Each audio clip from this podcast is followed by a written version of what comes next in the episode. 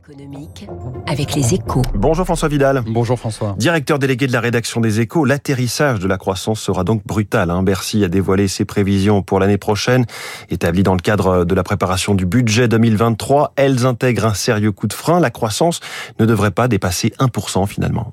Oui, et encore, hein, cette prévision pourrait bien être trop optimiste. C'est en tout cas ce que pensent de nombreux économistes. François, même la Banque de France anticipe un ralentissement encore plus significatif. Son gouverneur allant même jusqu'à évoquer une légère récession.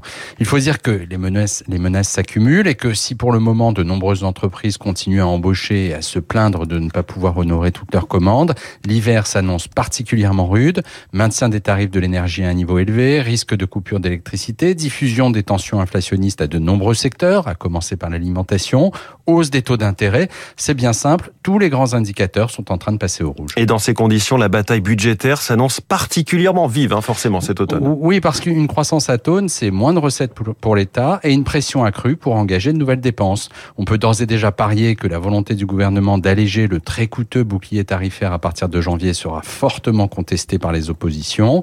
Or, avec une telle conjoncture, les marges de manœuvre financières seront plus que limitées dans le budget 2023.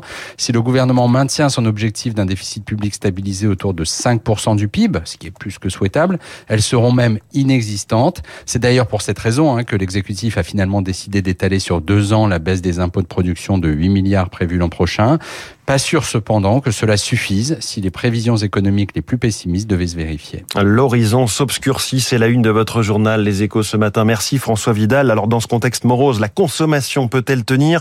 J'interroge l'un des plus grands commerçants de France. Il prépare déjà Noël. C'est le PDG du groupe Fnac Darty, Enrique Martinez, la star de l'écho.